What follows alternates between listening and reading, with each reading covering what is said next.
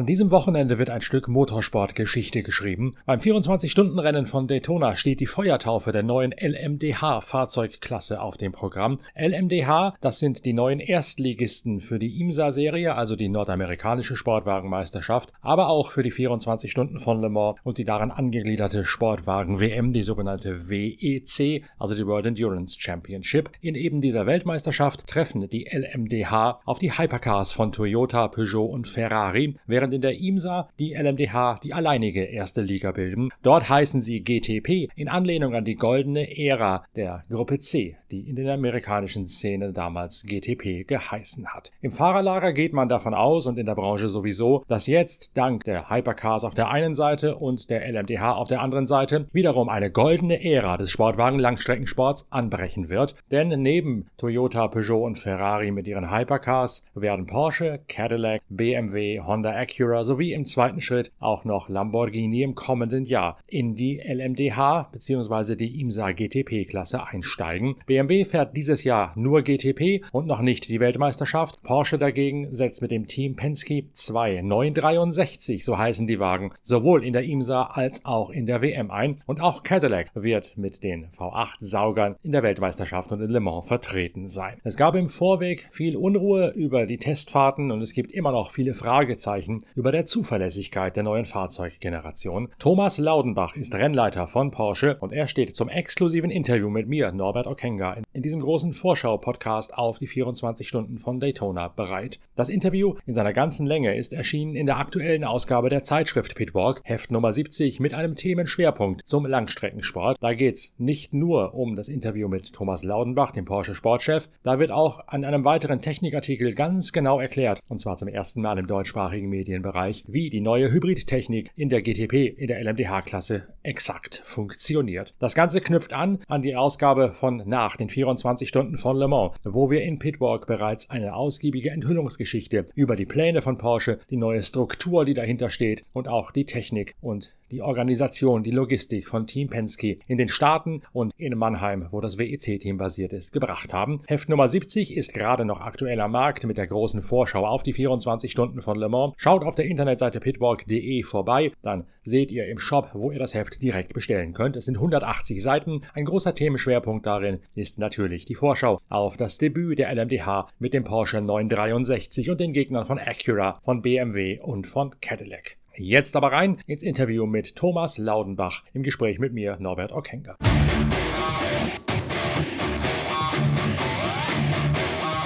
Man hat viel gehört im Vorfeld über hakelige Testfahrten, über einige Zuverlässigkeitsprobleme beim Hybridsystem und auch über Verzögerungen bei der geplanten Auslieferung von Kundensportfahrzeugen. Wie ist denn jetzt genau der Stand der Dinge, Thomas Laudenbach? Wie gut seid ihr vorbereitet auf Daytona? Wann gibt's die ersten Kundenfahrzeuge? Und was macht die Technik? Habt ihr Sorgen vor dem Auftakt?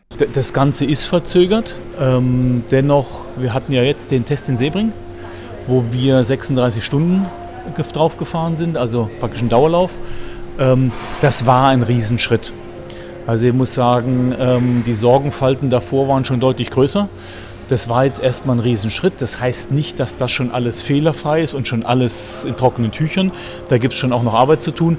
Aber erst einmal wirklich für uns ganz, ganz wichtig, weil man gezeigt hat, das Auto kann es prinzipiell. Äh, und ich bin jetzt ja, ich sag mal vorsichtig optimistisch, dass wir das auch sauber bis Daytona hinkriegen. Natürlich wünscht man sich immer noch besser abgesichert, noch besser abgesichert. Aber ähm, wir müssen, ich sage mal, nein, ich bin wirklich zuversichtlich, dass wir ein vernünftiges Auto in Daytona haben werden. Ähm, das heißt nicht, dass man danach noch nicht das eine oder andere ähm, noch weiterentwickeln wird oder verändern wird, anpassen wird, immer im Rahmen der Homologation. Ähm, und das ist jetzt eigentlich die Aufgabe. Also, na, das waren von dem Sebring-Test bis Daytona so noch zweieinhalb Monate. Aber wichtig ist, glaube ich, dass das, was äh, wir in diesen 36 Stunden noch finden konnten oder was nicht perfekt funktioniert hat, das waren jetzt keine konzeptionellen Dinge oder auch zum Beispiel nichts Strukturelles am Fahrzeug. Also sprich alles kleine Themen, wo man sagt, okay, müssen wir alle, dann müssen wir noch modifizieren. Ähm, und um ehrlich zu sein, genau deswegen machen wir den Dauerlauf. Also deswegen da erstmal vorsichtig äh, optimistisch nach doch, doch, doch äh, Problemen äh, anfänglich und, und dadurch auch Verzögerungen. ähm, was in der Summe und dann zu dem zweiten Teil der Frage, oder ich glaube, du hast als erstes gestellt. Ja, aber ich, ich formuliere noch wieder um, wo ich einmal nachhaken ja. möchte. Die Probleme waren aber ja maßgeblich von, von Seiten des Zulieferers. Ich habe mit Bosch gesprochen, die mir genau erklärt haben, was da los war. Ja, war also, also massive Probleme waren bei diesen Teilen, das ist so. Ähm, was natürlich, weil es essentielle Teile im Fahrzeug sind, das ganze Programm nach hinten schiebt. Das stimmt schon. Es wäre jetzt aber nicht fair zu sagen, dass es nicht an anderen Stellen das eine oder andere Thema gab. Aber das waren natürlich welche, die haben uns schon, äh, ich sage mal, sehr viel Kopfzerbrechen bereitet. Auch einfach in der Konstellation, und das möchte ich deswegen nicht negativ verstanden wissen, weil wir zu diesem Konzept, dass wir Einheitsbauteile haben, um auch Kosten zu kontrollieren, dazu stehen wir immer solange es in einem gewissen Rahmen ist. Aber dann habe ich natürlich eine Situation, das sind nicht unsere Zulieferer, unsere Lieferanten, sondern das sind grundsätzlich erstmal, werden die beauftragt, in dem Fall zum Beispiel durch die IMSA. So, das ist natürlich eine neue Art der Zusammenarbeit. Das müssen wir auch alles erstmal lernen.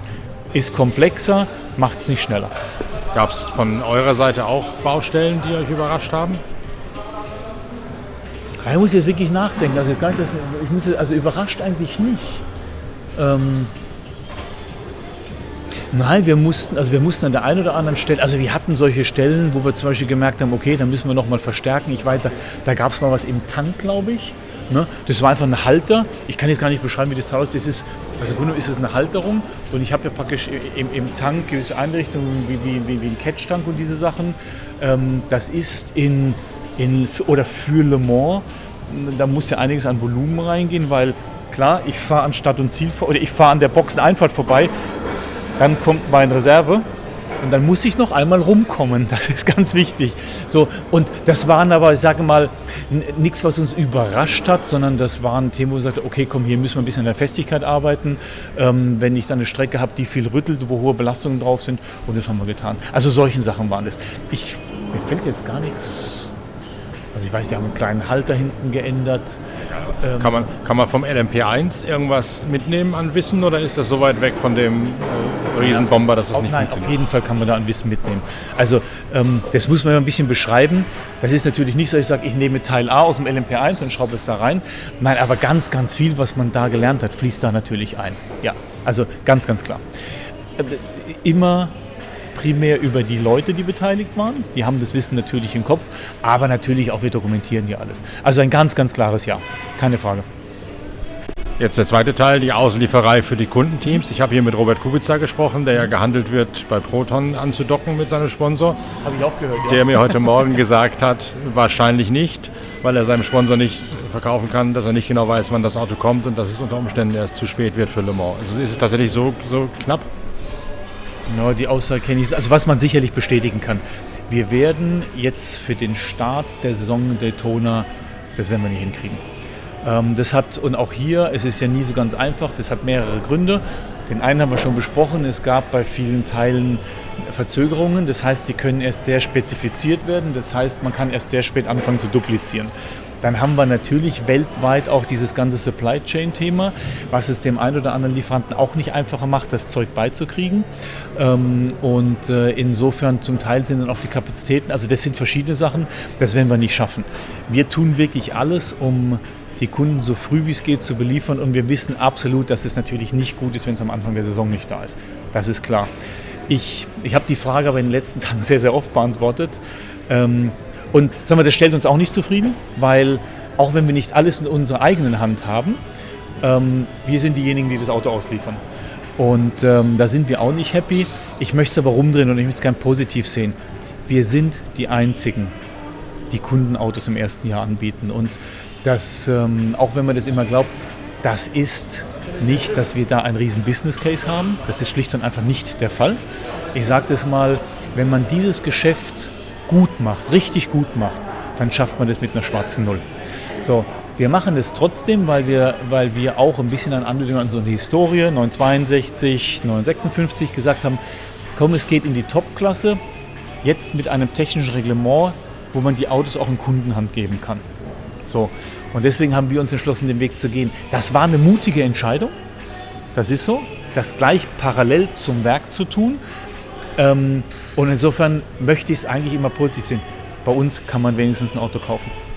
Wie ist das Ganze organisatorisch? Die Chassis kommen von Multimatic nach Weissach und werden dort dann zusammengebaut und ausgeliefert? Ja, oder? Die, werden bei, die werden bei uns aufgebaut, alle Autos. Also die Chassis kommen mit Teilen an? Ja, ja, ja. Also das, das, Ganze, das Ganze wird bei uns montiert. Bei uns kommt alles zusammen.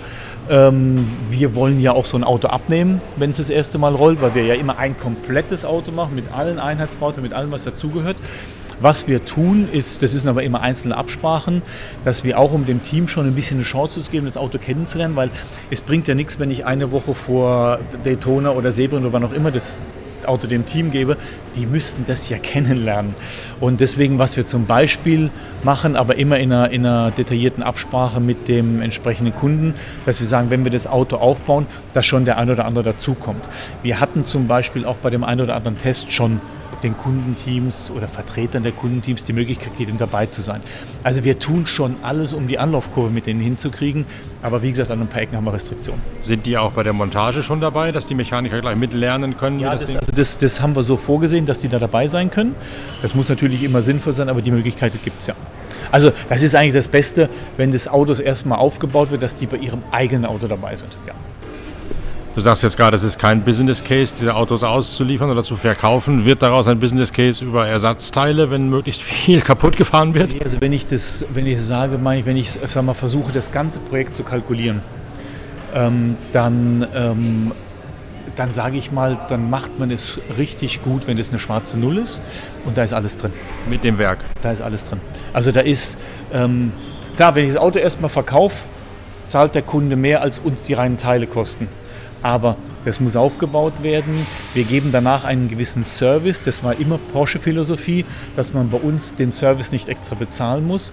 Weil was wir nicht wollen, dass jemand so ein, ich darf dir sagen, echt tolles Auto kauft und es dann nicht richtig eingesetzt wird. Deswegen sagen wir, zu unserer Philosophie gehört immer auch ein Service.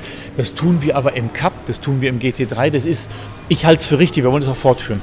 So, das heißt, ich muss natürlich diesen Support, den ich weltweit anbiete, ich muss dieses Thema Teile überall rumfliegen. Da kann es sein, da ist dann irgendwo ein LKW mit Teilen und der verkauft zwei Kotflüge. Na, Kotflüge gibt es dann im Auto nicht in der Form. So, also, wenn ich das alles mit reinrechne und ich glaube, wir haben da wirklich viel Erfahrung.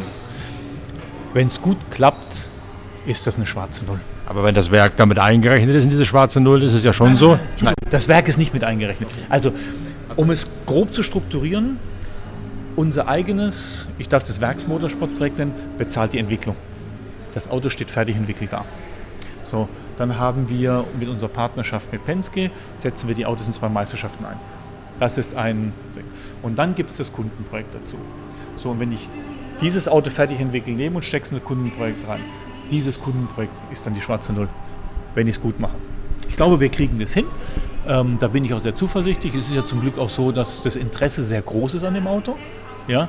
Und eher so, dass wir sagen, langsam eins nach dem anderen. Ähm, und da ist natürlich auch eine gewisse Stückzahl vorausgesetzt über die Jahre. Also so eine Kalkulation geht ja immer über mehrere Jahre.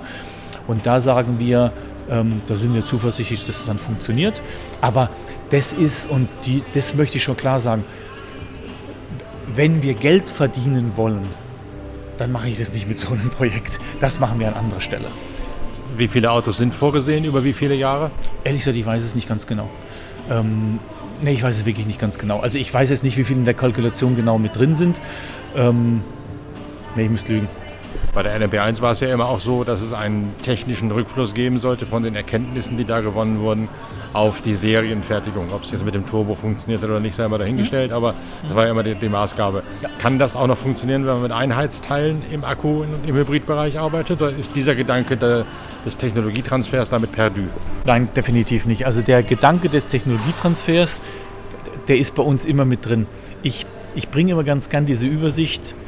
Ähm, so eine, so eine Motorsportbereich, wie wir das sind, mit immerhin rund 500 Leuten, ähm, der muss ja einen Beitrag zum Unternehmen leisten. Also es ist ja nicht so, dass wir sagen, ach wunderschön, wir finden Motorsport so toll, das machen wir jetzt mal. So, und dieser Unternehmensbeitrag ist für uns gegliedert, ich sage mal, in drei grobe Säulen. Das ist zum einen eben genau dieses Thema Innovationen, Technologierückfluss, rollendes Labor, wie auch immer man das nennen möchte. Das ist das eine. Das zweite sind durchaus Erlöse in gewissen Bereichen mit gewissen Projekten, nicht mit jedem Projekt. Und natürlich auch über unsere Einsätze, über die Auftritte, über das Zeigen des Elvers, über das Zeigen von diesen Projekten, über erfolgreichen Motorsport auch ein, ein, ein, ein Beitrag zu dem Markennamen.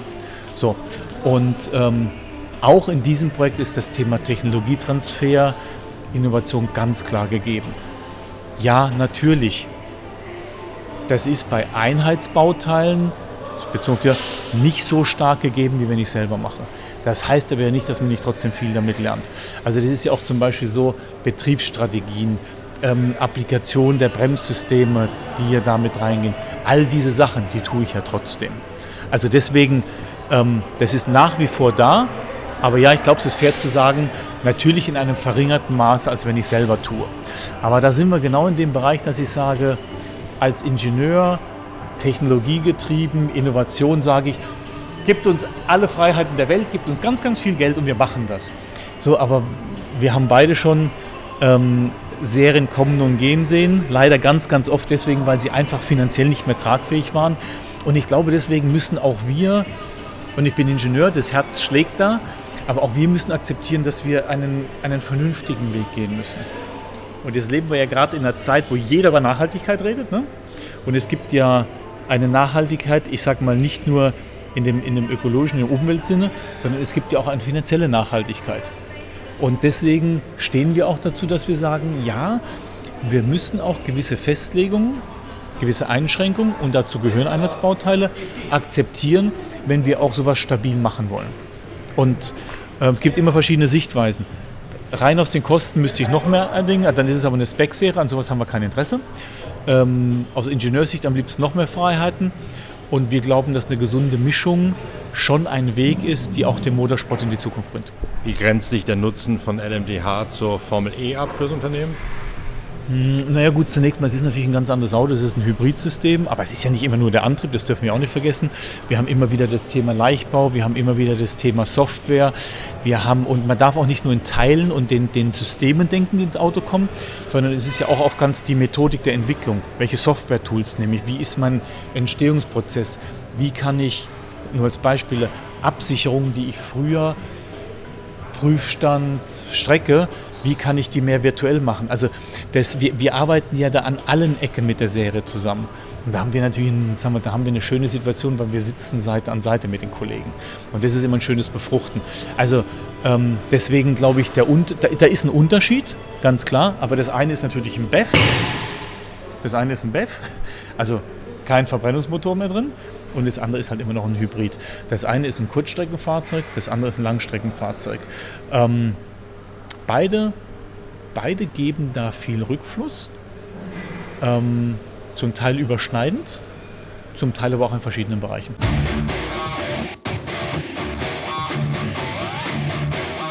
Wie gesagt, das vollständige Interview, das sich noch um viel mehr Themen dreht als nur die LMDH, das lest ihr in der aktuellen Ausgabe der Zeitschrift Pitwalk. Da nimmt Thomas Laudenbach auch Stellung zu den Plänen mit dem 911 GT3 sowohl im nationalen als auch im internationalen Bereich und erklärt, warum Porsche weiterhin in der Formel E mit dabei ist. Dazu gibt es sehr interessante Enthüllungen von Thomas Laudenbach über die Hintergründe des vielschichtigen Porsche Motorsportprogramms, welche Serie innerhalb des Porsche-Konzerns welchen Zweck für die Marke und für die Entwicklung von Serienfahrzeugen erfüllt und warum Porsche sich in welchen Businessmodellen zu Hause fühlt und sich für die LMDH, für die GT3 und die Formel E entschieden hat. Wir von der Pitwalk Collection berichten an diesem Wochenende ausgiebig von den 24 Stunden von Daytona, sind live im Nudeltopf vor Ort und werden jede Menge Podcasts produzieren mit O-Tönen der wichtigsten Fahrer aus der LMDH und der GT3. Dazu gibt es jeden Morgen ein Video zur Morgenlage des Motorsports auf dem YouTube-Channel von Pitwalk TV und es wird auch regelmäßige Blogs auf der Internetseite pitwalk.de geben.